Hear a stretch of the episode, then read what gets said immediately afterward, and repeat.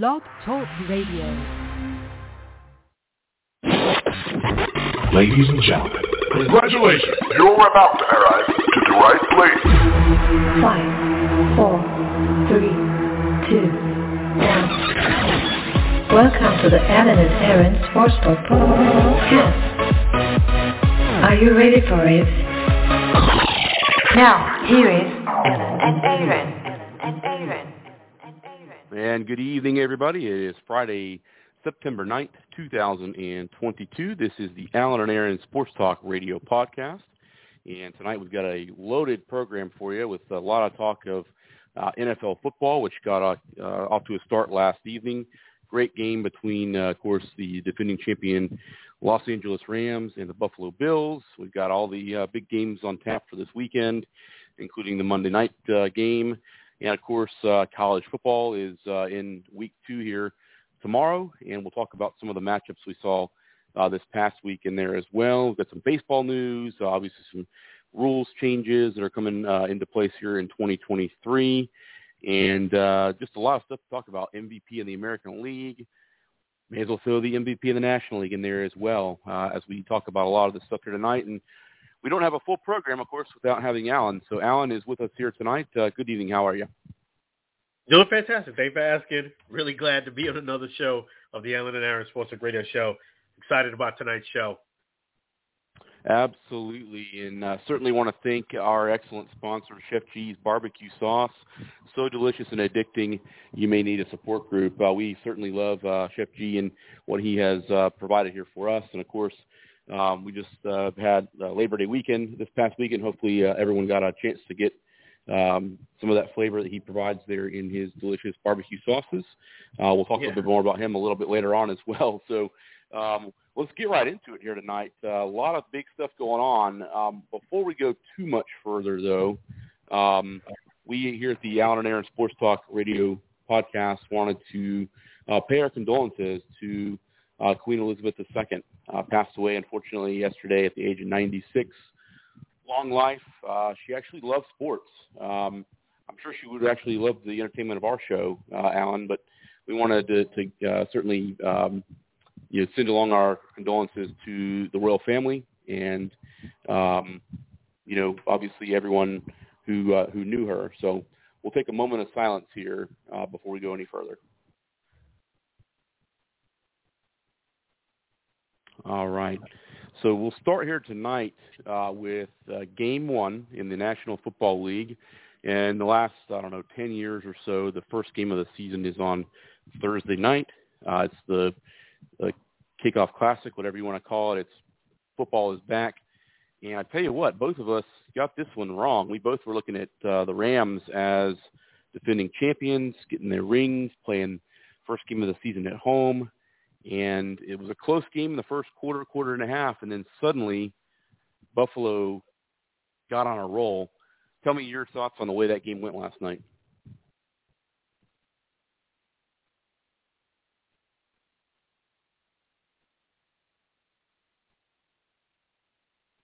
I apologize. We may have a little bit of audio issues with uh, Alan's microphone, so we will um, – move on here, and we'll have him back momentarily. But uh, in the meantime, we have a great guest on the line. That will be uh, our good buddy Lou. And uh, Lou, uh, good evening. How are yeah. you tonight?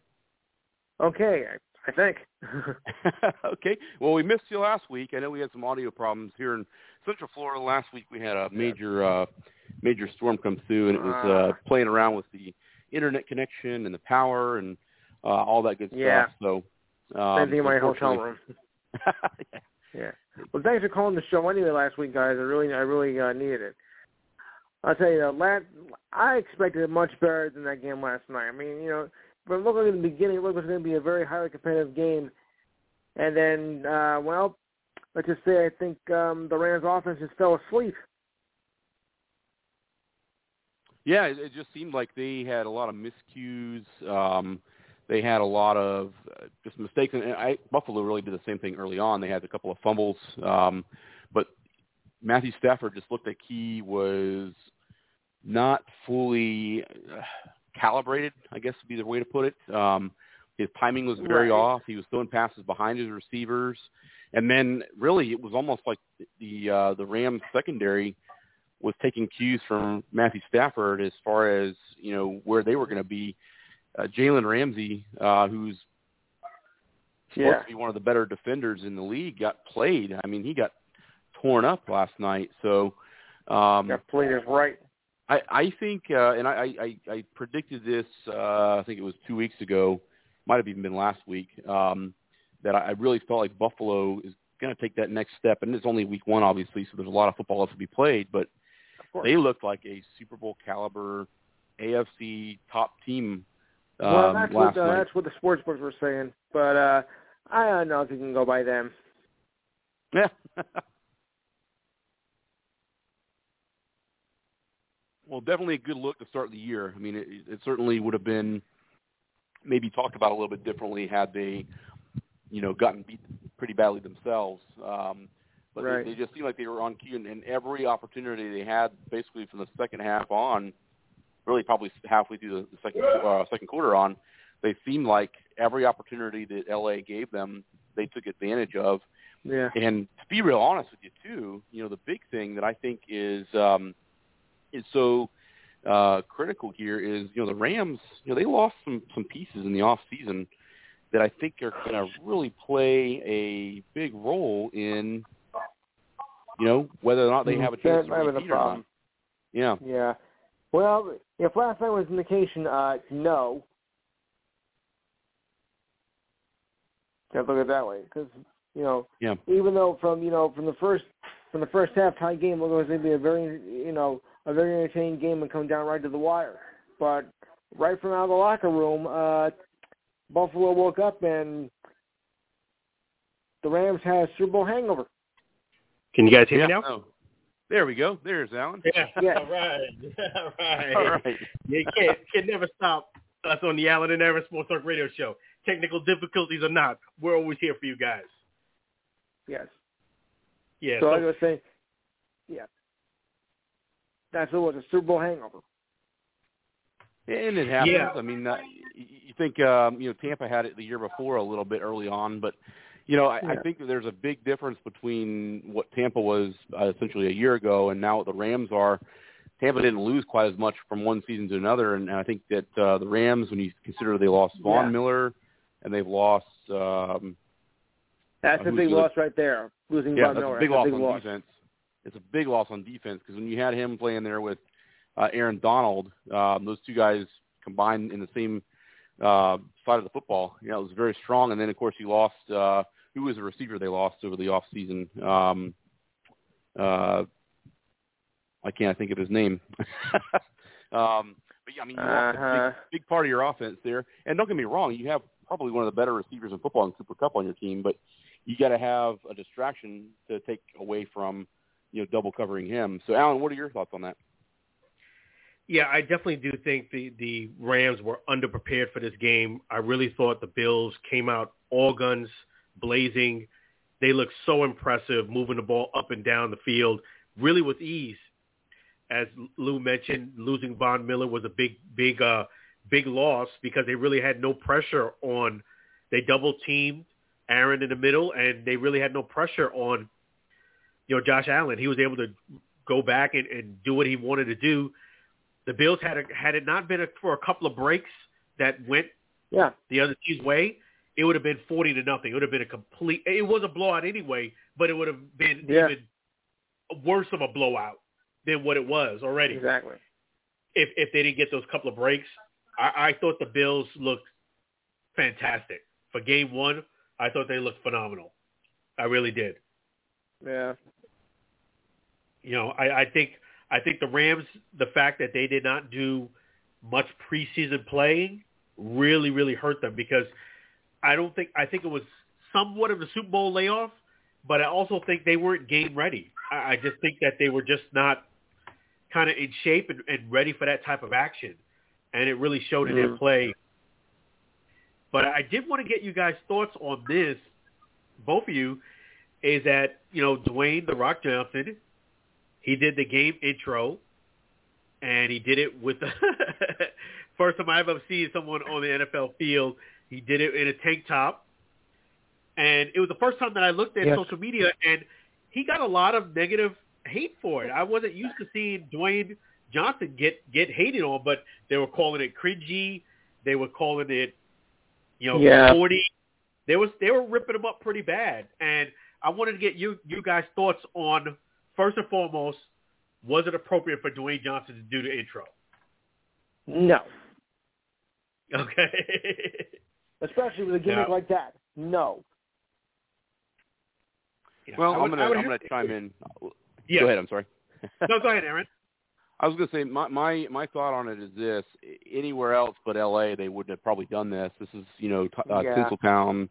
This is you know the Hollywood stars. So I think that whoever thought this up probably didn't think about the reactions they were gonna get. Um, you know, and here's the thing: N F L has a high standard of what to expect. And I, I don't, and I didn't actually see it, so I, I can't say definitively, you know, my whole opinion on it. But just from what I'm hearing about it and what I've read about it over the last twenty-four hours or so, it was kind of hokey. Um, I get using him. Yeah. Obviously, this is a marketing ploy to the X F L, which you know is going to start basically right as soon as the N F L season comes to an end. So they're trying to kind of piggyback off the N F L. I personally think. That, and I, I'm going to say this and make a prediction about this now. I probably should have said this a while back. I don't care if it's Rock who owns the league or if, you know, anybody else out there, for that matter, takes over this league. This this league has failed twice. It failed in two thousand twenty and it failed in two thousand. This is going to be strike yeah, three. two thousand one. Yeah, two thousand one and two thousand twenty. Um, now, yeah. a lot of it in two thousand twenty had to do with the pandemic. Obviously, right. you know, a league that is – reliant on revenue, and especially when you're competing with the N F L and college football for that matter. But look, let, let, let's let's be honest here. You had the X F L fail in two thousand one, again in two thousand twenty. You had the Alliance uh, Football League in twenty nineteen that didn't even make it through the entire season before it fell apart. Oh, the X F L, God, I'm sorry to say this. I, I like the uh, sorry the uh, the U S F L rather. I love the idea of having a a, a um, contending league. We've talked about this on this program for the last six weeks about the, the LIV Golf competing with the P G A Tour. The difference between these two things, though, is that what LIV Golf offered, they had a very good game plan in place. And I'm not saying that there's not some sort of game plan in place for the X F L, but it seems like yeah. it's kind of a pop culture thing. And then it's going to die out, and no one will have remembered it. So I, I just I feel like this is going to be another, unfortunately, we will. a failed attempt. So you think there's, there's even with Dwayne Johnson, he's just for the people who don't know, it's it's not just Dwayne Johnson who owns the X F L. It's Dwayne Johnson, Danny Garcia, who used to actually be Dwayne Johnson's ex-wife many many moons ago, but she is right. a very very business savvy woman, and we all know what Dwayne Johnson is, you know, as far as business. You're saying no matter, even though those components are in place. And they have a lot of people backing them as far as you have um, Hines Ward, you have Brian Westbrook just joined on board. You have quite a few other people that are going to be coaches or helping the league out. You're saying it's going to be another statistic. I, I think it is, and I'm only saying this based on the history of leagues that have attempted to compete or at least draw some attention away from the N F L. And let me give you two examples here. The U S F L back in the eighties, which was very, very popular. A lot of players, you look at guys like Jim Kelly and Steve Young yeah. and Reggie White, and there's a whole list of other guys that actually went and signed in the U S F L before they got drafted into the N F L. Let's not forget here, and this is not a political statement, but you had even like Donald Trump owned a team back in the eighties. He owned, I think, the team in Generals. No, the Generals, Generals in New Jersey. So, um, you know, you had all that money back then, and again, this is thirty-five years ago. But you had all those backers back then, and it unfortunately didn't didn't uh, succeed. And I'll give you another one that was even more recent is the old uh, Arena Football League, and that was a lot of entertainment there. You had uh, yeah. fifty-yard fields, you had field goals you could basically kick from the other, you know, the other uh, goal line, and you had the guys getting tackled into the.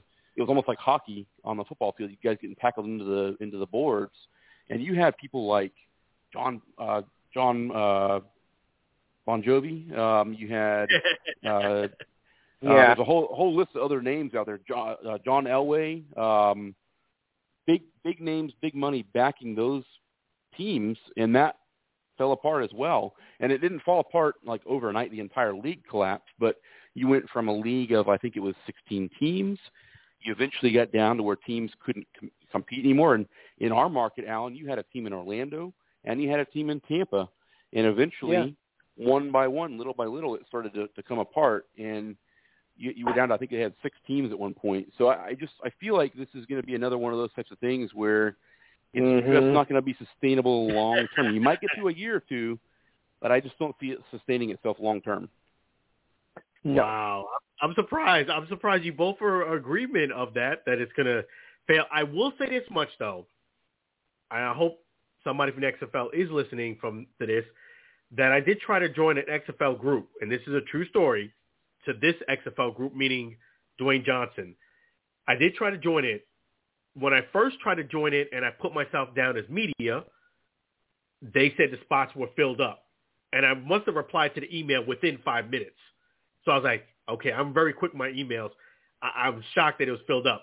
When I put myself in as a fan, I got myself right on, on the group immediately. So I'm like, that's showing me right there that you got your nose in the air. I'm talking about the X F L, where you're trying to block out the media because you have a connection and you have a contract with Disney. You're not going to be able to carry this X F L league by yourself. You're going to need other outside help to promote it. At least that's one thing that Vince McMahon did do. He was media friendly. So right.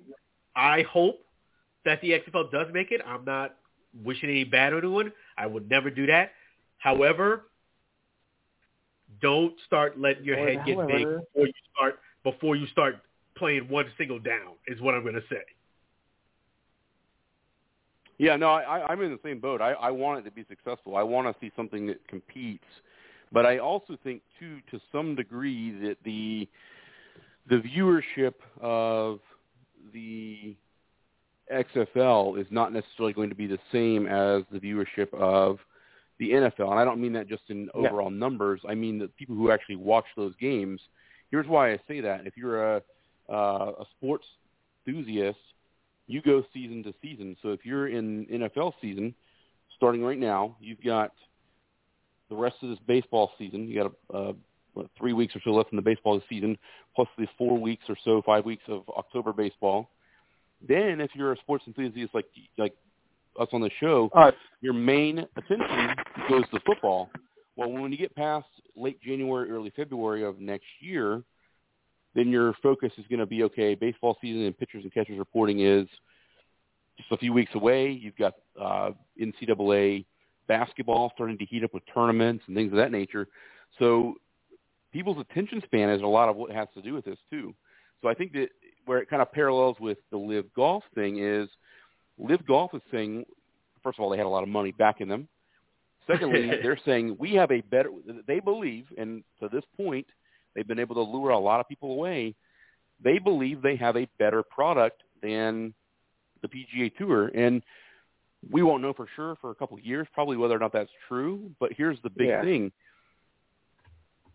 The N F L is an ever-changing league where they find new ways to keep people's interest. If they had stayed the same as they were ten, fifteen, twenty, twenty-five years ago, then one of these other leagues might have somehow out outdone them. But the, the fact of the matter is, guys don't go out and say, I'm going to play high-level football. I hope I make it to the X F L. No, they say, I want to play in the N F L. So that's why the N F L yeah. will succeed. And these other leagues, they may last a couple of years, but they won't last forever. Well, I, to your point, right. after watching the Bills play, I don't see a team that could beat the Bills the way they were playing or even close to the Bills. And and the Rams weren't even keeping up. But that was quality football as far as – Yes, it was. It was quality, like – if you don't play A plus plus, you're not going to compete against a team like the Bills, period. No. Period. And no. they didn't win the Super Bowl last year. The the Rams did, and they couldn't keep up. But the only other thing question I do have for both of you is that on the X F L thing, do you think it's appropriate, let's say they have Dwayne Johnson again do this for the Super Bowl. Do you think it's appropriate for him, Dwayne Johnson, to do these intros, being that he has an X F L starting up right after the season ends. No. I, I don't know. No. I mean, I, I'm I'm not the one to make that decision. I would say that it, it's probably a win-win for, for everyone involved. It's a win for, for him. It's a win for the X F L, and it's a win for the N F L because what what it appears that they're trying to do is, um, it's like cross training. You know, they're they're trying to, to win multiple audiences over, and so. If you can get a little yeah. bit of that audience ready to say, hey, I'm going to be ready to watch more football after the N F L year is over, then that's a win for the X F L. And for the N F L, they're not going to lose at all because, I mean, you're you're probably gathering or getting a few extra fans that you didn't have before that are like, hey, you know, I see this, this guy, The Rock, is on, on the T V set, and he's been doing this for twenty-five years. So, you know, I think that – the and the thing about the X F L, too, that – most people may not remember or may, may not know is it's basically built from the mold or mindset of, of you know, of wrestling. You know, there's obviously yeah. football. It's not staged like, like wrestling is, but it is. Wow. It kind of, it kind of has that mentality. Sorry. If, if people didn't realize that, uh, that, that it is staged, W W E and W W F stuff, whatever it is, I apologize. Uh, I probably should have turned, uh, turned the program off earlier. So. Right. No, but listen, all I'm going to say on the last thing on that is this. This is the X F L. That's what I'm going to say. Because that's uh, Vince McMahon. Vince McMahon right there. So you're saying yeah. that's what Dwayne Johnson be say, should be saying right now. This is the X F L. Yeah. I mean, uh-huh. we'll see. I'm going to try my best to, to uh, go out there and cover them if they allow. We'll see. It's it's it's sounded like, you know, you kind of get the cold shoulder before you even get started, which is not a good sign. Right. Yeah, I'm going to I'm going to put this out there right now, guys. Over under one season. I think it's going to make at least one season. I, I do think that. I just find it because they do have a contract with Disney. I don't think the viewership is going to mm. drop so much. I, I imagine it's a short, it's a shortened schedule, and plus they are they are doing one thing that's smarter in this regard is that they're playing a lot of the games where in Texas, and people in mm-hmm. Texas and Florida and Texas they love football, so I I I'm, I do think it'll make at least one year. We'll see. I and like any business, the hardest part is getting started, and then also keeping it. But yes. I, I think they'll make it at least a year. What do you think, Lou? I don't think that, well, they'll, they'll finish. They'll, I think they'll finish out the year, but I don't see them coming back for a second year. I mean, as that, once the novelty wears off after the third or fourth week, it'll be like just like its predecessors, and it'll be a thing of the past. Haven't we learned from some of the other leagues that not that not gone to like the A A F, um, the seventies version of the of the uh, what was it, the uh, W L A F, what it was called, and uh, even the U S F L from the the uh, mid two thousands. Having you people learn anything from that, it doesn't work. You cannot compete with the N F L. That is the full league in this country. Try as it may, but you will try and you will fail, no matter who you get as your, as your top dog. Wow. Forget about it. Forget about well, it. Man, forget about it on it. Yeah, there I we go. The I'm telling you, what can I say? He was, well, forget thing, about it on it. That means it's a wrap. Yeah, forget about it. One thing you got to remember too. One, one thing you got to remember too is the reason why there was a U S F L in the first place back in was it eighty-four, eighty-five. That was the years that it started, or, or basically conceived. Uh, eighty-three is because the N F L was having money problems at that time. You had owners that were um, right. having cash cash flow problems and things of that nature. So it is one of those things where when you have a product that is failing, you have another product that can come in and take that attention away. And had the had a few things not gone the N F L's way, the N F L might not exist now. But you know, thankfully it, it does because I, I just can't imagine that we'd be watching, um, you know, Washington Generals or whatever they were called back then. You know, Dirty football General. Or yeah, the, the Tampa Bay Bandits. Uh, you know, I mean, I, I just can't imagine us saying that would be the, the fun thing to watch on Sundays. Um, you know, here at this point. So thankfully the N F L succeeded. The um, ex, uh, the U S F L rather folded at some point. Uh, I think it was eighty-seven or eighty-eight. Uh, but again, some of the big names that came out of the uh, U S F L. Jim Kelly, Hall of Famer. Steve Young, yep. Hall of Famer. Um, Reggie White, Hall of Famer. And, you know, there's a whole horde of guys that played in the X F L, you know, well before they were N F L guys. And it was a, it was an option for them to do that. Um, and I, I would honestly say right now, you could take the top one hundred prospects in college football that are draft eligible players in this next upcoming season. And to a man, I guarantee you every single one of those guys would say, I want to get drafted in the N F L.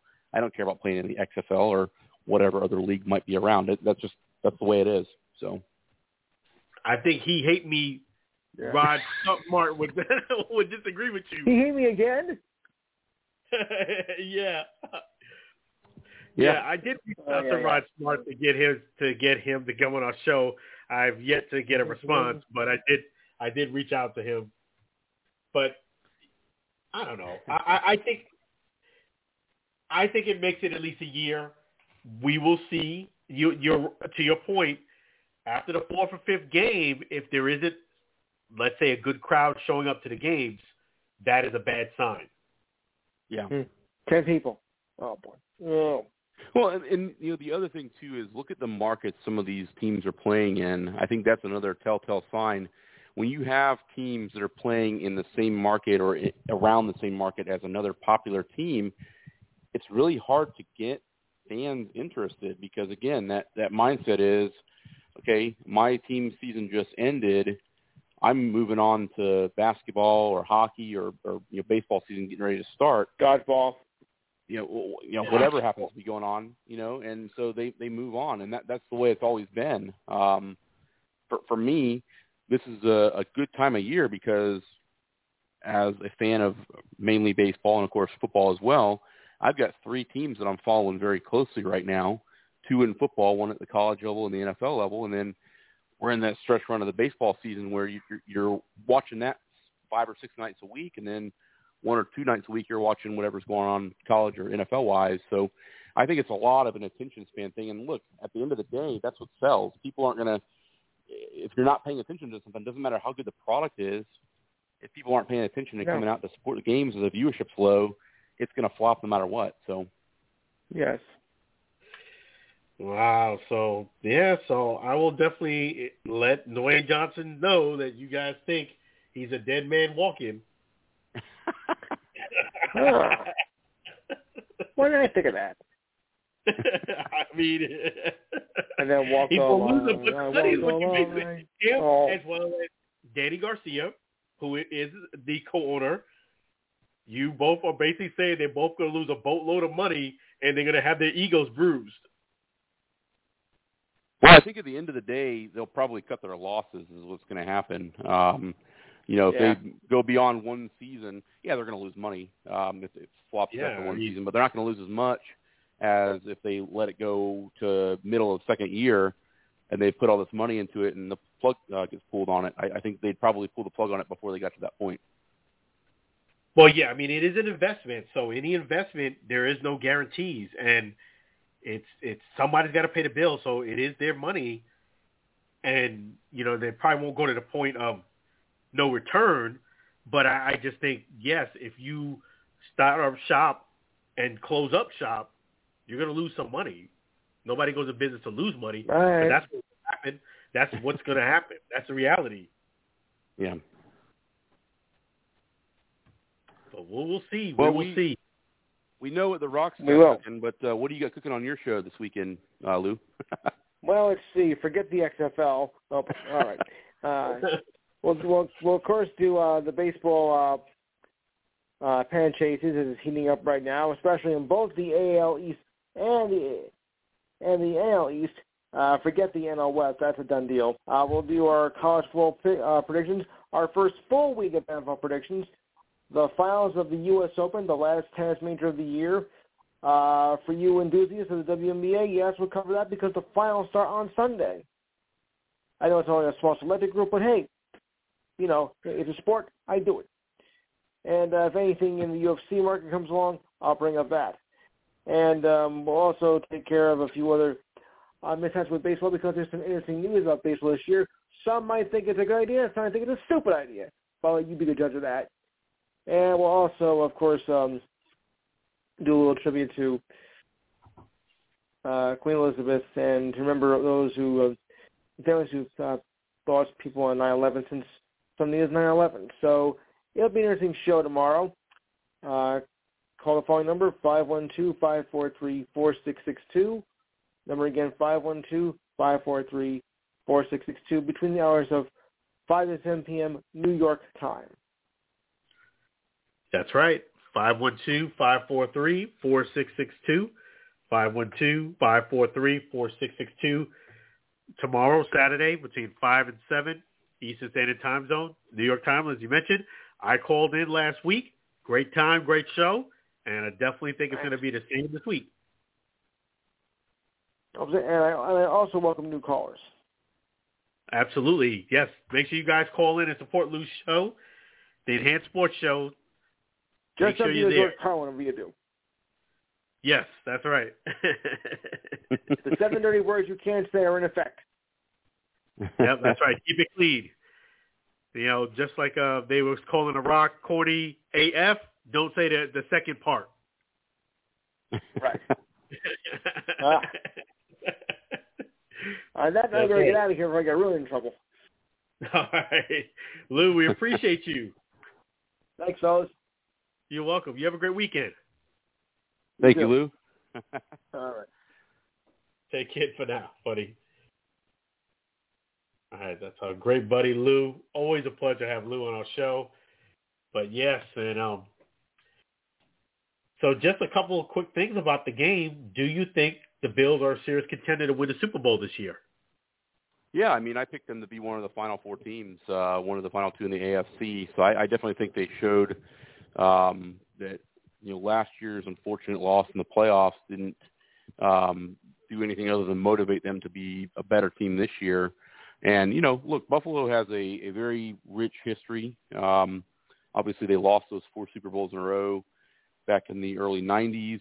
Uh, they had some really good teams uh, even before and after that. So this is a team that I think wants to, you know, exercise some of their demons, if you will. They, they've had some, some bad luck. They obviously, they were a team that hadn't been to the playoffs in like fifteen years at one point. So it'll be nice to see them um, potentially – get to that next level. Obviously, they're not there yet, but they certainly seem like they have a, a team that's, you know, poised to go in that direction going forward. No, absolutely. I agree with you. They look really strong. I was very impressed with them. I know it is game one, but they are starting off in the right direction. They they look like a team that have a chip on their shoulder. They lost last year. They're coming back with a vengeance, and it should be interesting to see. Yeah, no, it should be. I, and I think that this is a team, you know, you play seventeen games now, not sixteen like you used to. Um, so I, I think this is a thirteen, fourteen win team. I, I don't think they're going to have um, – I'm not saying they're not going to have any problems this year because every team's going to run into something. But I, I just – I see them building momentum the rest of this uh, the rest of the season. They're going to run into a, a good team here or there. Um, but I, I really feel like they're easily going to win their division. And I think they're the favorite right now in the A F C. I agree. I think that they're looking solid. The only team I think really that can compete right now would be the Rams if they get it together. But also, I, I just think they, you know, the Kansas City. Mm-hmm. But uh, they they uh, they just keep doing what they're doing, and they'll they'll be one of the top teams for sure. Yeah, absolutely. So, well, speaking of football, we both uh, made the wrong pick uh, for. This uh, game last night, we both of us picked the Rams, and I, I really felt like the momentum for the Rams would have been, you know, playing at home. Like talked about at the top, uh, top of the show, playing at home, getting your rings, um, you know, coming off the Super Bowl win. But obviously, Buffalo had other plans. But let's go through our picks uh, for for this week. Both of us uh, lost last night, so we'll just kind of skip over that part of it. Um, we'll go to each game individually, and uh, I'm. Going to go with, uh, we'll start off with the Saints at the Falcons. Um, one team is a contender. I think the Falcons are kind of in that rebuild. They might be a good team in a year or so uh, position. I have the Saints winning this game. What about you? I, I do agree. I have the Saints winning too. I just think The Saints are actually one of the better teams in that division. I think the Falcons, like you said, to your point, is in a rebuilding stage. No Matt Ryan. I just find that this, even with Matt Ryan, it's tough for the Falcons to beat the Saints. I think if the Saints do what they normally do, they'll win this game. Yeah, I agree there. And then you got the uh, the forty-niners. Uh, they're on the road in Chicago to play the Bears. Um, I've got San Francisco winning this game, even though they're going to go with a rookie quarterback to start in Trey Lance. I feel like the Bears, they just seem like every time they try to do something to to get better, they actually, you know, it's like they're in quicksand. They they don't seem like they have it all together. So I've got the forty-niners in this one. I do have the forty-niners in this one. This wasn't actually a tough pick because, as you, to your point, they are playing a rookie, and he, he did play somewhat of the preseason, and I wasn't blown away. The Bears do have a very good running attack. So I'm going to say the forty-niners too, but I, I wouldn't be surprised if the Bears win this game. Yeah, home field advantage can play a role there, so that certainly is a good point. Um, we move on to the Steelers at the Bengals. You have the defending A F C champions at home. The Steelers are without Ben Roethlisberger for the first time in eighteen years. Uh, what a great run he had uh, during his time there. And now you've moved on to, you know, a, a different uh, starting quarterback. I think the Steelers are going to have a tough, tough time this season, and I've got the Bengals winning this game. Yeah, I got the Bengals winning this game too. The Bengals are actually one of the top teams in the division as well, and I just think the Bengals, they have a chip on their shoulder too. I have the Bengals win, winning this game against the Steelers. Good pick. Now, this year we're doing something a slight bit different than last year when it comes to our picks. Um, we'll still make our picks like we normally do. This year we are still going to do where we have uh, one uh, guaranteed pick, or what we call a lock pick, and then one upset pick each week. And then we also can uh, have each of us uh, one additional of either one. So uh, whether it's uh, two lock picks and one upset pick, or two upset picks and one lock pick, it helps us break any potential ties that may happen. So this is the first game that I have a lock pick put in here. The Eagles are going on the road to um, Motor City to play the Lions there in Detroit. I have the Eagles guaranteed to win this game. Uh, give me your thoughts on that one. Yeah, I just don't see the Lions competing against the Eagles to win a game. The Lions will probably get a couple of points, but I think the Eagles are going to win this game too. I did have the Saints, by the way, as my lock pick, but I don't. I have the Eagles winning this game. No lock pick. Gotcha there. Okay, perfect. And then this is another good game here, kind of a toss-up. Uh, you get the Patriots going on the road to Miami to play the Dolphins down in South Florida. Um, you know, in the last several years, Miami has actually played the Patriots very well, even when Brady was still playing in New England. I actually have Miami winning this game. What are your thoughts? Wow, you're reading my mind there, Aaron. Yep, I have. I think this is one of the few times where everything is lining up for the Dolphins to win game one. They're playing in Miami. They have Tyreek Hill. I just think it's it, they got to break it sometime. I got the Dolphins winning this game, but they do have Bill Belichick on the side. But I, I, I do have the Dolphins, like you, winning this game too. Yeah, and, and the interesting thing, too, is you also have, um, obviously, you have a new coach, uh, young, a young head coach, too, by the way, in Miami, a little bit of a different game plan. He's more offensive-oriented, um, was the offensive coordinator for the forty-niners for the last several years. And you have two former Alabama quarterbacks facing each other uh, head-to-head, and they were both, of course, former number one or former first-round picks, I should say, Uh, for both uh, the Patriots and for the Dolphins. So that'll be kind of an interesting kind of side note to add in there. Another side note to add into this next game is the Ravens on the road at the Jets. Um, I feel like the Jets defense is going to be a little bit better, and actually probably a lot better than they have been the last few years. I don't think it's going to be enough to overcome the Ravens, but today apparently was the deadline day for Lamar Jackson's uh, contract negotiations with the Ravens. I don't think that's going to help them, the fact that he uh, evidently did not sign an extension, but I, I have the Ravens winning this game. I have the Ravens winning this game, but there are some question marks on it, to your point, and that's because of that contract extension. I don't know how Lamar is going to handle it his first game of the season. I don't know if he's going to have a chip on his shoulder in a good way or, or you can have a chip on his shoulder in a bad way where you're upset at your team. I am surprised and also disappointed that the Ravens did not strike a deal with Lamar Jackson, somebody who's extremely valuable to the organization. But I have the Ravens winning this game against the Jets. All right, and then you got two young teams. You got the Jaguars uh, going on the road to Washington to play the Commanders. This is the Commanders' first game as the Commanders. Uh, nice uh, uniforms, great name they came up with here over this past offseason. Um, obviously, you've got uh, Ron Rivera, who is a defensive guru, trying to build that team on the defensive side. Uh, the Jaguars, I think, are going to be much improved uh, this season over last, especially with all the chaos they had with Urban Meyer. Um, I think that the Jaguars are still going to have some issues early on in the season until they can kind of figure their identity out. So I've got the Commanders winning this game largely in part because it is in Washington.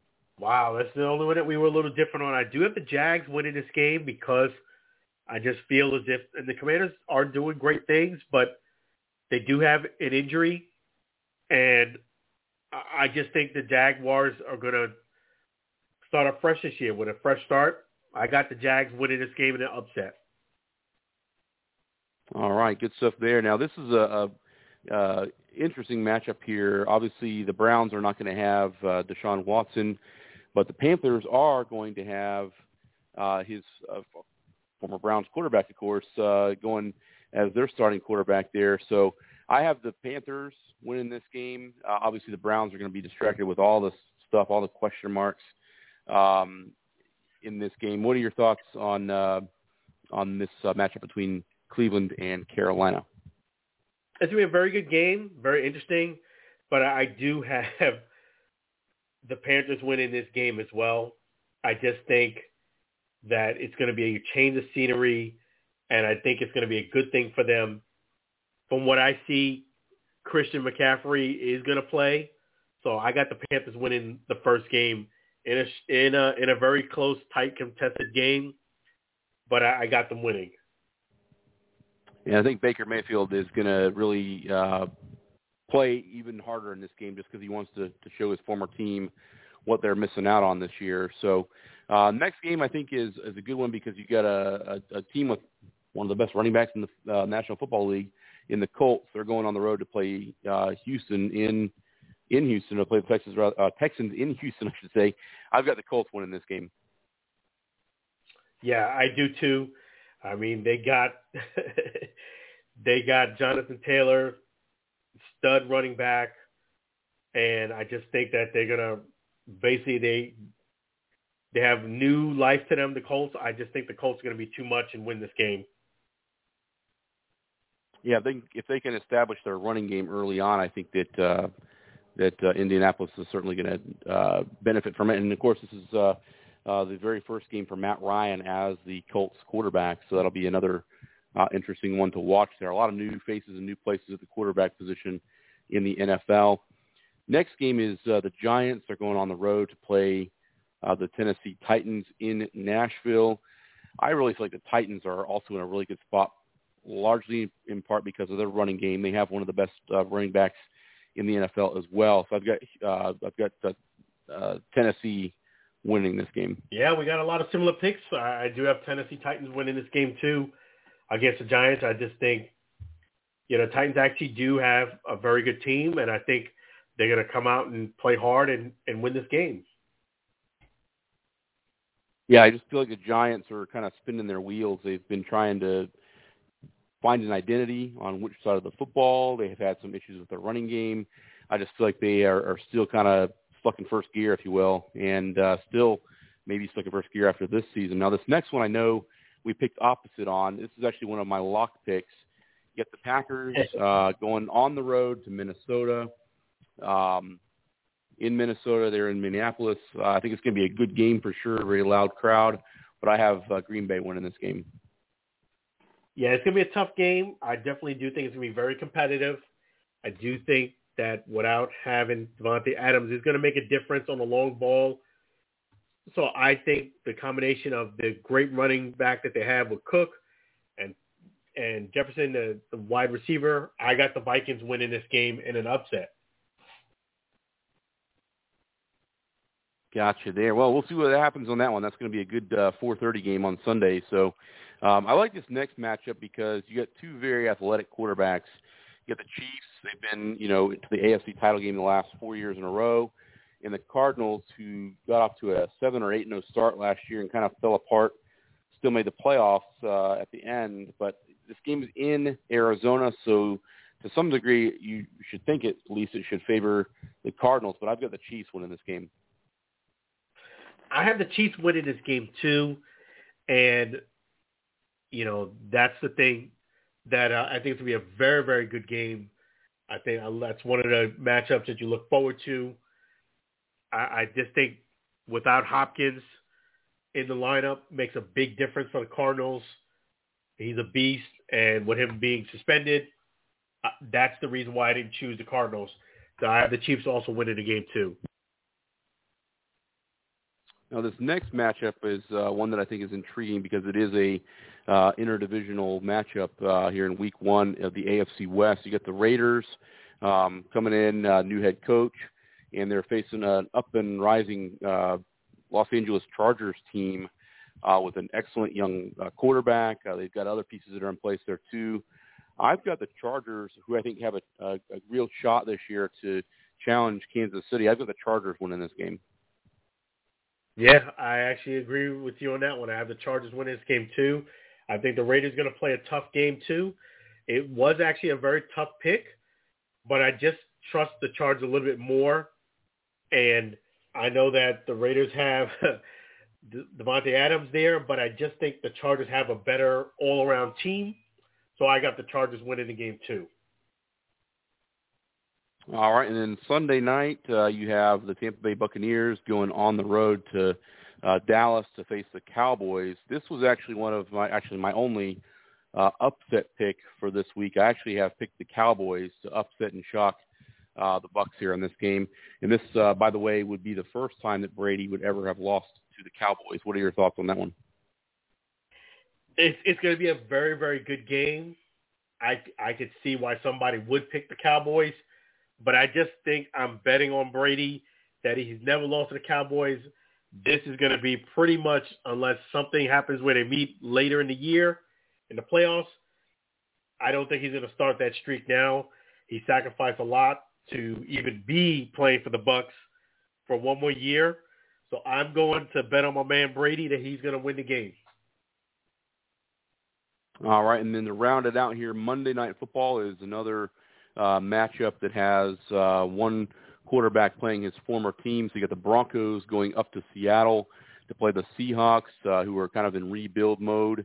And it's going to be Russell Wilson making his Broncos debut against the team he played for for, what, ten, eleven years. So I have the Broncos winning this game.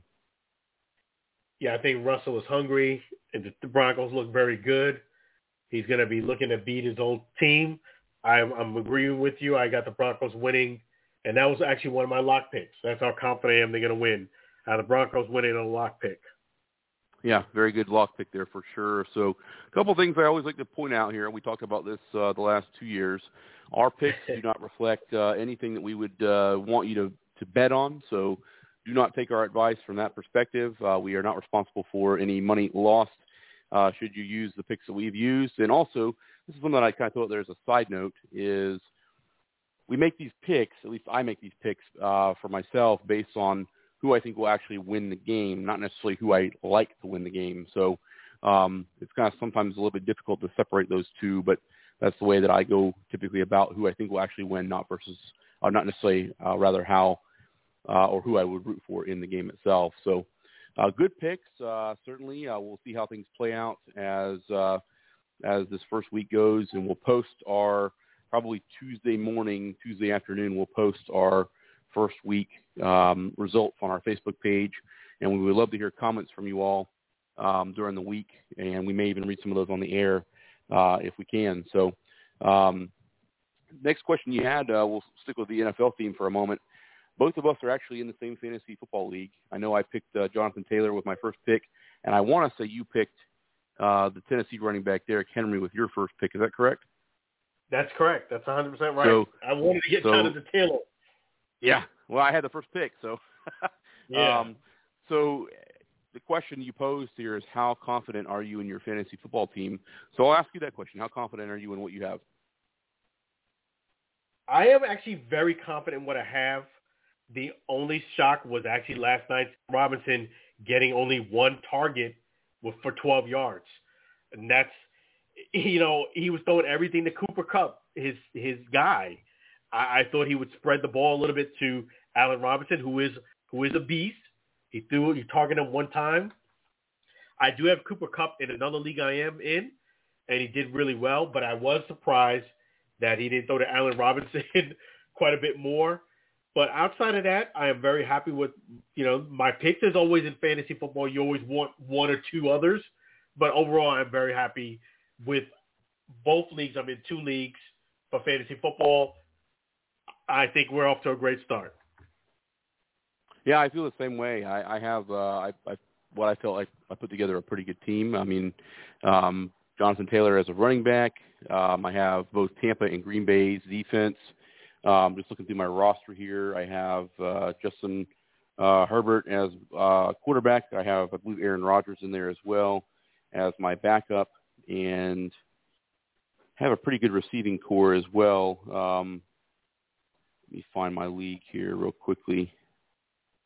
Anyways, I think it's going to be a lot of fun um, to manage it and, and kind of let things play out. And um, these head-to-head matchups are going to be fun throughout the week. So it'll be interesting to kind of look and see how, uh, as you know, go on, how your team changes and how you go about putting together, um, you know, who you're going to start. Because obviously you have to consider when the bye weeks are for certain teams and players and things of that nature. But looking down my list here, I also have uh, Tyreek Hill, uh, Uh, Jerry Jeudy, and Kyle Pitts uh, is my flex or tight end. So I'm, I'm pretty comfortable with what I've got here. And I, I misspoke there before. I actually have Dak Prescott as my uh, my backup quarterback. So yeah, so you got a great team. Yeah, I, I, I feel pretty good. So, and obviously things will change as the season goes on. Injuries and things like that will happen. So we will check back in on that here next week. Uh, we'll have our picks uh, for next week as well. And we'll go back and review uh, a little bit of uh, what we saw happen. I'm sure there's going to be some surprises uh, Sunday and Monday, um, potentially. So we'll see how that plays out. Uh, moving on to the baseball world, um, as we are in the final three, three and a half weeks of the baseball season, um, we'll start with the American League. Who is the A L M V P? There's really two main contenders right now. You've got Aaron Judge, who's now at fifty-five home runs, and you've got pitcher, hitter, great all-around player in Shohei Ohtani uh, with the Angels. Uh, so the question you posed is, who is the M V P in the American League? Um, I'll let you take that first. Yes, I, I just I think this is a very, very close competition. Let me say that first. They're both outstanding players and do right. But I have Aaron Judge winning this M V P. I just find it hard for this reason. The middle M V P, most valuable player. And I just find it hard for me to vote, if I had a vote, to vote for somebody where their team, as of right now, as we speak, is twenty-eight games back. And mm-hmm. it's not, he's not a whole team. I get it.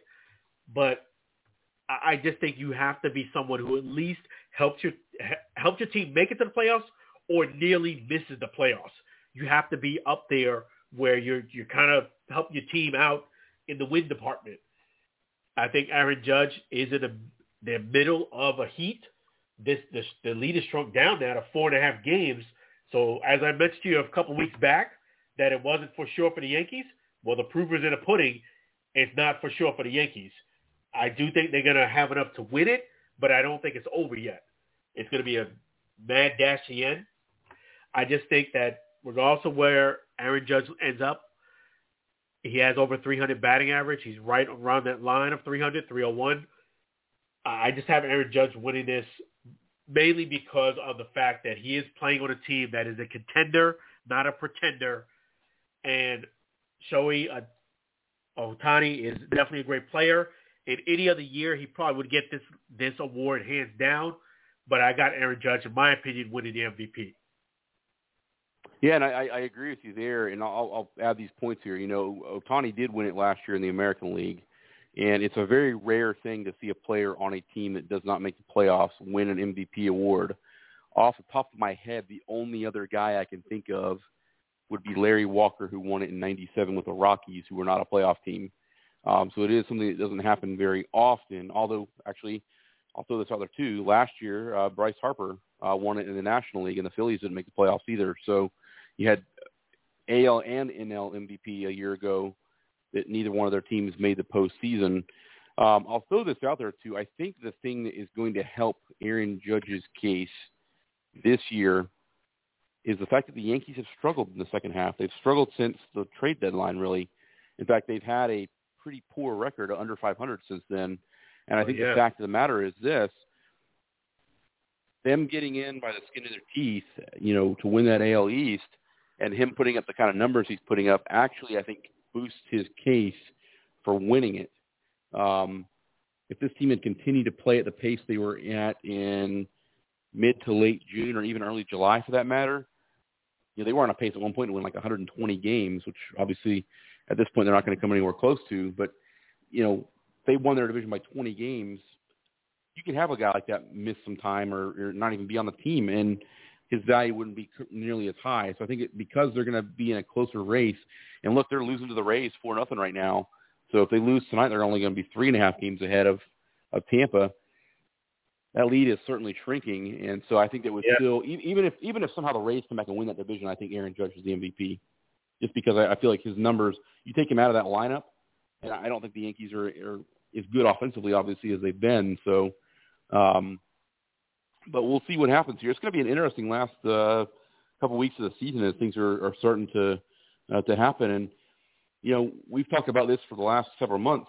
Would the Braves catch? Uh, Would they catch the Mets in the National League East? And they, they have, and now, you know, the Mets lost here again tonight. Atlanta's tied with the Mariners right now. If Atlanta wins tonight, they're a game ahead of the Mets, and the Mets have had some really problematic things happen lately. They haven't been playing very consistently good baseball. Uh, Max Scherzer's on the injured list now, so things that are starting to, to go against the Mets are starting to really hurt them in the standings at the same time. So we'll see how that plays out as well. Yeah, this is why they play one hundred sixty-two games. You can see that teams that are way back starting to make it through. The Braves are right there. And, you know, as you mentioned, the Rays, the Rays are, are right there too. If, if they win, it's three and a half games, and things are getting very interesting in both both divisions for the Yankees and for the Braves. Absolutely. It's going to be fun to watch. Uh, pennant, pennant race baseball is always a ton of fun, so... Um, now, big news out of baseball today. Um, this is something that uh, was voted on by a panel of eleven individuals. I believe it was six. Um, I want to say six. I think it was four players, one umpire, and six uh, either former players or owners, if I remember correctly. Um, they voted on four things for new rules to be implemented to the league. So the four things they were voting on uh, were um, a pitch clock. or a pitch count clock, rather, um, which is a little tricky to understand as far as the numbers. We'll get into all that a little bit later on. Larger bases for safety of players reasons, which I, I happen to agree with that one. Uh, each base, which was uh, typically fifteen inches by fifteen inches, will now be eighteen by eighteen starting in twenty twenty-three. Uh, the banning of defensive shifts, uh, which has been a hot topic here for the last couple of years. Um, all three of those things passed the vote today. The thing that did not, at least from my understanding, is there was rumors, or the thing that one of the things they were going to vote on was pitchers only being able to throw over to, say, first base when there's a runner leading off twice. Otherwise, the third time would be considered a balk, which would lead to the runner being given the next base. That one did not pass, from my understanding. So I want to get your thoughts on how this um, makes baseball better. Makes it worse. What are your thoughts on it? I like some of the rules. I don't like all of them. The fifteen-second pitch count, I'm in agreement with. I, anytime you can move the the pace of play up a bit, I think I'm for it. I, I kind of wish they had that sometimes in in golf. You know, you got a a ten-second hit hit count where you can't take fifteen, you know, practice swings. But back to baseball. I like the pitch count count where you're moving up the pace of play because you can see the clock. You know, they have it set at a minute and a half in between innings. But I like the the pitch count. I love that.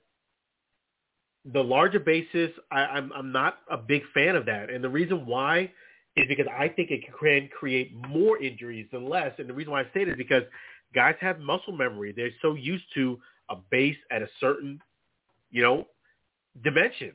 And now you're going to have to have your legs a little bit wider when you're going ahead and, you know, doubling up somebody. You know, it's it's something that I don't think guys are going to get used to the extra width of the base that easily. I think if they were going to have like a camera inside the base for a different angle, I thought that would have been pretty cool. You know, give us a different view. But I, I think it can, in my opinion, create more injuries. Uh, people don't understand that. If you play baseball, the bag, no matter if you're running in there at two hundred miles an hour, there it's on a concrete plate. That base is not going anywhere. It's not like the Little League where your base slide into it. It's nothing attached to it. It goes twenty feet away. No, you can get hurt running into a, a major league base, and you can sprain an ankle or break your wrist, forearm, a lot of stuff. So I, I'm not. I don't. I'm not a big fan of the larger base. The defensive shift, I am totally against that.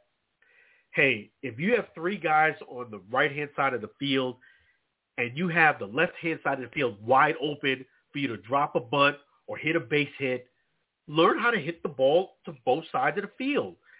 I'm sorry. I don't. I, I think this this is a betterment to somebody who's not learning how to hit the ball to the opposite side of the field. I think it helps them out because now, in a sense, you cannot be – you really can't do a shift. That's what it comes down to because your feet have to be on the dirt.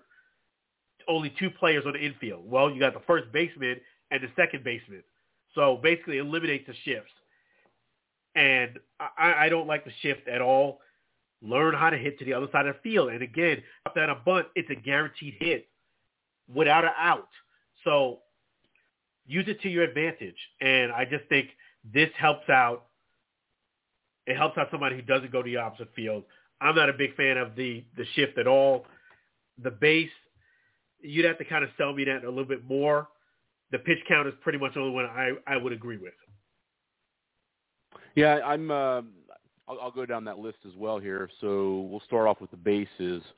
I think that the there may be benefits and uh, negative things on it, like kind of like you were saying there before. I think the benefit here, what baseball's trying to do, even though it's only three inches to each base, that's basically six inches between bases. It's different than before. But if you look at how close a lot of uh, base stealing situations are, they're trying to create a environment where they're basically telling guys, we want we want to see more steals, we want to see more action. The the, the, the art of bunting has gone away in baseball. We we kind of hit that before. The art of the stolen base has definitely gone away. It still happens, but when you consider, you know, Ricky Henderson stealing one hundred thirty bases back in the eighties in one season, the league leader in steals now is going to get like thirty-five stolen bases. So they're trying to bring that back. It's kind of like in the sixties when they made the mound uh, either lower or higher because they wanted to give uh, hitters and pitchers different advantages, disadvantages, and that kind of thing. So they're kind of playing around with it in a similar sense that way. The safety portion of it, I believe, is – I used to play um, City League softball uh, years ago, and what they did – and I, I don't want to see Major League Baseball do this. I think it's a terrible idea. But down at first base – years ago, and I can remember seeing these happen quite often, you'd have a runner going down the first base line, and they would collide with the first baseman. So they actually put a double bag at first base so that they could avoid there being collisions. Now, again, I don't want baseball to get to this point where they're so, you know, um, ridiculous that they separate players by that much, but they're basically trying to make it also to where there's a slight bit more separation to avoid any of those potential uh, collisions at the first base bag or second base bag, what have you. So I, I can see it from that perspective. That, that definitely, I think, is a benefit. Um, but I do agree, you know, the muscle memory thing, it'll take some time for guys to, you know, learn the different, uh, you know, widths of, of the bag, quite honestly. So, um, but I'll, I'll use this uh, for, for safety reasons. I, I, I understand and I, I agree with the, the clock in between innings. You have a minute and a half or a minute thirty-five, whatever it is, between the last stop being recorded and when the next inning should begin. I agree with that pace of play on that so that you're not spending five, six, seven minutes in between. That does add up over time. My issue with a pitch clock is this. Starting to rush pitchers to make pitches, I think there's going to be some arm issues there. I think you're going to see guys actually get, whether it's a, a shoulder issue or having uh, elbow issues, A C L type stuff, um, where they end up having to have Tommy John surgery. I think this is going to come back to bite uh, baseball in the behind here on this uh, because I believe it's going to force guys to make a pitch when they're not quite ready, and I, I think it's going to actually be a, a negative thing there. Okay, that's that's something that is interesting. I'm glad that I asked you that one because, yeah, I mean, I think baseball's doing everything they can to speed up the game.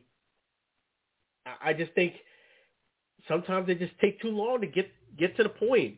But I, I I definitely understand where some people say baseball is not football. It just the pace of play is sometimes can drag, no matter what you do. I'm okay with pace of play, but, you know, when Abner Doubleday invented baseball back in the eighteen fifties, eighteen sixties, you know, he didn't put a time clock on it. It's nine innings. And, you know, I, I've been to baseball games before where before my kids understood, you know, the innings and that sort of thing, they would ask, how much longer is this game going to be? And I would say, you know, it's four more innings, five more innings, what have you. Well, how long is an inning? Well, an inning is three outs on each side. So it it, it, it is – not a game that there is an exact time frame on. You could say the average game is three hours or three hours and fifteen minutes. My thing is this, and I'll look at it from a fan perspective. Yeah, I don't want to see guys lollygagging between innings and taking their sweet time to, you know, to go from being in the dugout back on the field or from the, having made the last out to back on the field. I, I agree with that part of things. But think about it this way. You don't go and pay twenty dollars or thirty dollars for a ticket and at the end of that baseball game say, man, that was a great game. I just wish you had gone on quicker. Nobody says that. And if you do say that, you're not a real fan. That's just my opinion on it. So, I mean, you pay all that money to go see a game. You want it to last as long as it can because it's an entertainment. You know, you're a fan of that team and you're being entertained and you're paying money for that entertainment. Now it's like they're trying to make it go quicker, you know, for what purpose? You know, people want to be out there and, and see these things. So, um, and I'll, I'll, I'll agree with you one hundred percent on the defensive shift stuff. You know, I, I don't want to see, you know, five outfielders or anything like that. I think that would be kind of silly, but I, I absolutely agree. If you're a left-handed hitter and they take the third baseman and move him over to basically between the second baseman and the first baseman as an extra infielder slash short outfielder, and you have one guy playing on the left side of the infield and you can't drop down a bunt or go the opposite direction, that's on you. You know, that, that that's on you for not being able to do that. And I'll, I'll use this example. Freddie Freeman, um, always been one of my favorite players now with the Dodgers, of course. He was pretty good at going the opposite way when they would try to uh, use that defensive shift on him. He was probably one of the, the better ones at proving to them, you know, hey, I can go the opposite way and your shift isn't going to mean anything to me. Or he just put one in the seats and it didn't matter. So... Yeah, exactly. I mean, you know, th- this is – they have a defense. You have to change your offense sometimes. And just being a pull hitter all day is not going to be winning baseball. Like, even if they don't have a shift, the shift really makes it harder for you because there's no gaps. But you have a huge gap if you can hit it the other other way or drop down a bunt. Go the other way. Don't look for a pitch on the inside. It tests your skill set. And to me, by them taking away the shift, it, it basically is teaching someone you don't have to worry about, about it anymore because there is going to be no shift.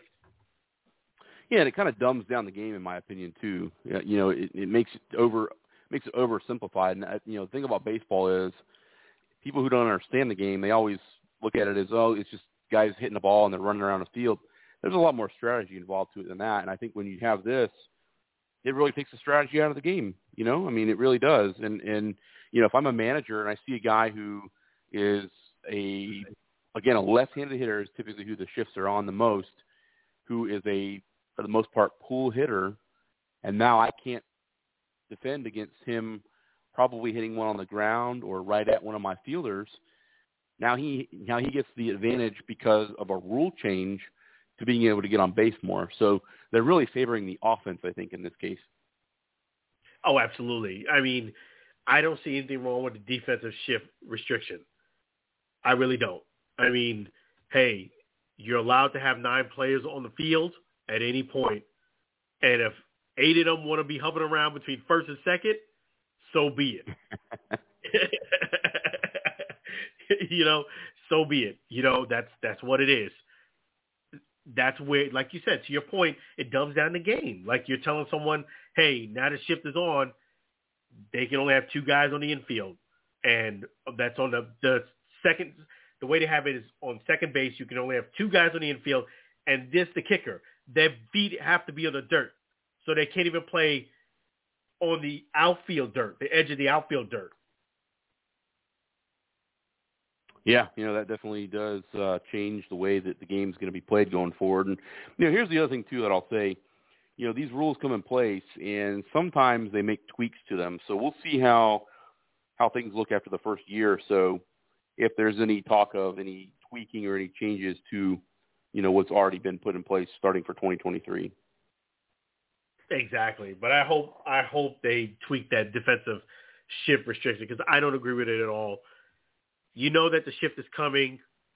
Do something about your offense. Yeah, yeah, I agree. What what yeah. else do we have on tap here tonight? Yep, we got uh, Nick Kyrgios.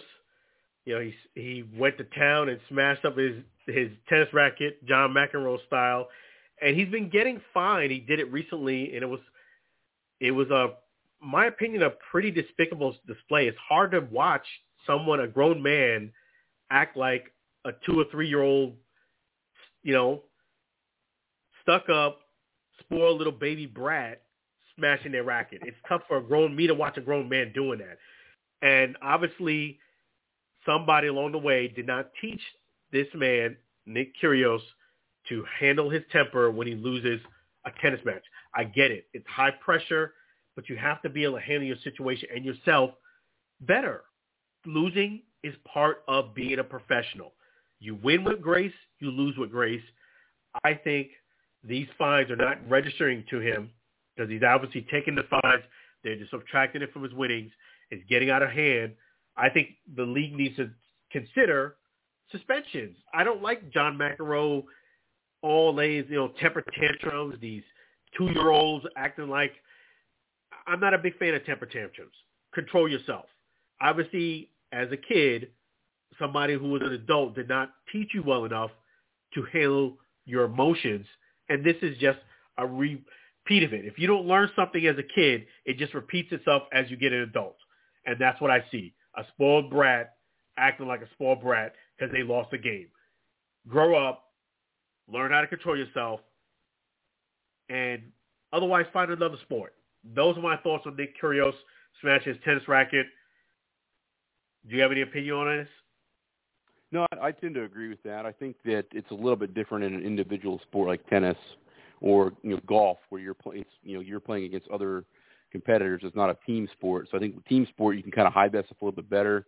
Um, but you know, think about uh, you know Tiger Woods. If he had a, a bad shot that he took, and he just decided to you know throw his golf clubs into the into the water, or you know start slamming down his uh, his clubs, breaking them in half, that's not going to look too good. So I agree. I, I think it, uh, you know, and, you know, you brought up a, a classic guy there too, in, in, in John McEnroe. I think that some of his antics were, we, we, we see the commercials now where they kind of go back and use those things in more of a comical way. But, you know, I agree. I think that there's, there's limits on it. There's nothing wrong with getting upset. There's nothing wrong with getting mad. But I think when you get to the point where you're doing some of those things, you cross the line for sure.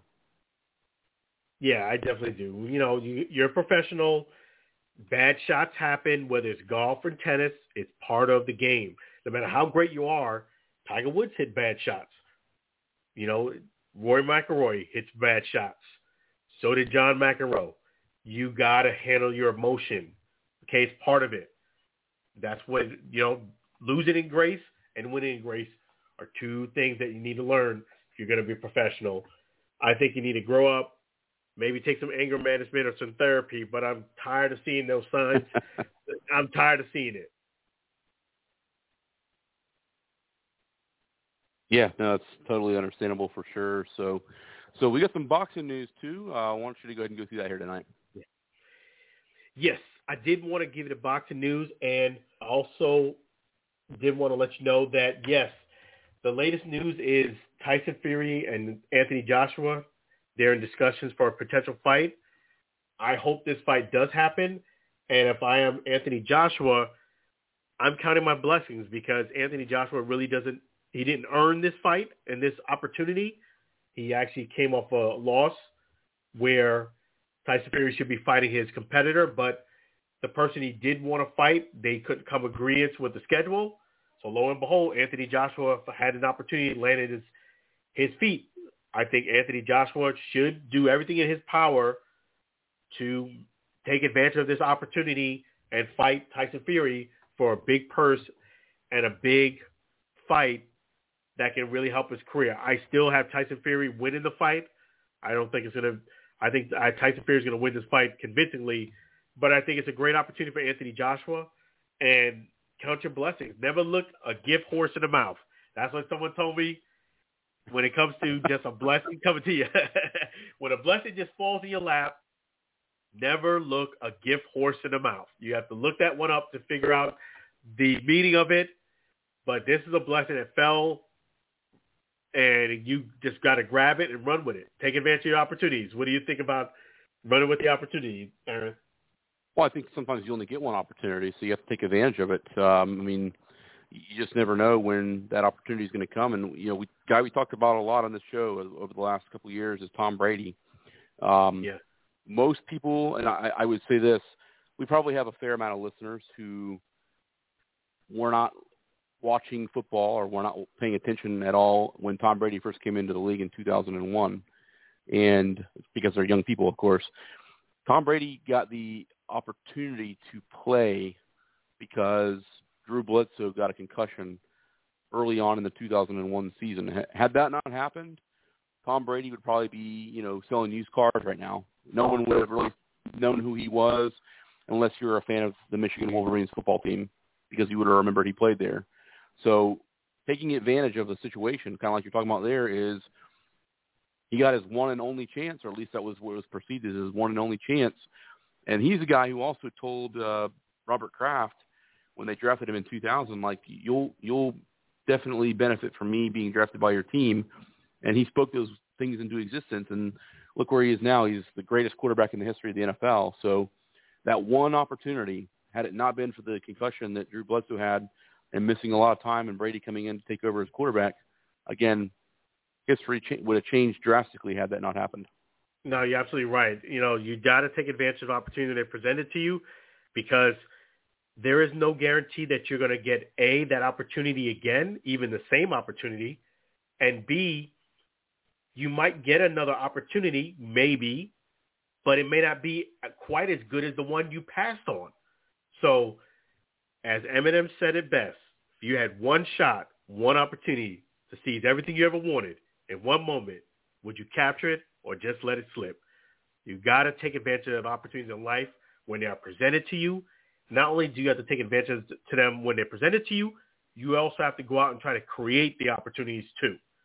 But a hand, a bush in there, a bird in your hand is better than one in the bush. Yeah, I think it's a uh, bird in the hand is, is worth two in the bush. Is that what it is?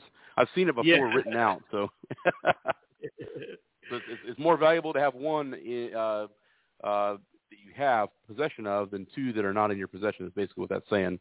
So that's a good point there. Yeah, you got to take advantage of opportunities. I think Anthony Joshua should make this fight happen. I know he's saying that there's two dates. One is in early December. Hey, do what you got to do to to make this fight happen, because – that's a great opportunity for you, because Tyson Fury called you out. I saw it when he did it in Twitter, and I'm like, wow, that's a great opportunity for Anthony Joshua, because let's be frank, you're not in line to get that fight against him. Let's just call for what it is. You know, you've been on a losing streak to get a chance to fight for Britain and fight the guy that has all these belts. man, you got to take advantage of the opportunity and go for it. Don't be afraid of the opportunity. Embrace it. Yeah, absolutely. Again, you may not uh, you may not get a second chance uh, to, to make that impression. So, well, great show here tonight. Uh, definitely want to thank uh, our good buddy Lou for uh, for chiming in there at the top of the show. Our excellent sponsor, Chef G's Barbecue Sauce, so delicious and addicting. You may need a support group, and hopefully everyone got a chance to buy um, the four-pack, especially with the N F L season kicking off this weekend. Um, you'll go through a bottle real quick uh, when you are watching uh, great football on T V all weekend. So uh, anything else that you care to add here tonight? Yeah, I did want to say for the B M W P G A Championship, it got reduced down to fifty-four holes as respect out of Queen Elizabeth the Second. And now those fifty-four holes match up what L I V Golf is doing. That's the ironic thing. It's for a good cause. You know, definitely rest in peace again to Queen Elizabeth the Second, and many condolences to her entire family, the royal family. I know uh, everybody seemed like they, they are taking it very hard. But, yes, and, and definitely want to thank Chef G's Florida Barbecue Sauce for being a great sponsor. You guys need to get that four-pack at F L B B Q sauce dot com, F L B B Q sauce dot com. Get a four-pack. You're going to love it. I need to order another four-pack because my daughter pretty much ate all of the honey mustard. That's a good one, too, by the way. They're all good, but, of course, that's one of my favorites is the honey mustard there. So um, now I'll be out next week. Uh, Alan will be flying solo um, as I've got a, a different event that I'll be at here Uh, this next Friday night, but two weeks from now we'll be back. We'll be that much closer to the end of the baseball regular season. Um, we'll also be uh, what two weeks, uh, almost three weeks into the N F L season. I will pass my picks along to Alan so that way he can get those on air um, next weekend. And uh, of course, we'll be looking uh, at football obviously this entire uh, week, and a lot of big news there. We'll probably be posting some stuff on our Facebook page. Uh, as well. And then Alan and I are going to be at an event together here in uh, early uh, early October. We're not going to say what it is just yet, just because we don't want to you know spoil the surprise, but we are hoping to be able to uh, maybe land uh, an interview. Um, no guarantees, but we'll definitely do our best. And I uh, want to thank everybody for listening here tonight on the Alan and Aaron Sports Talk Radio podcast. Have a pleasant evening, everybody.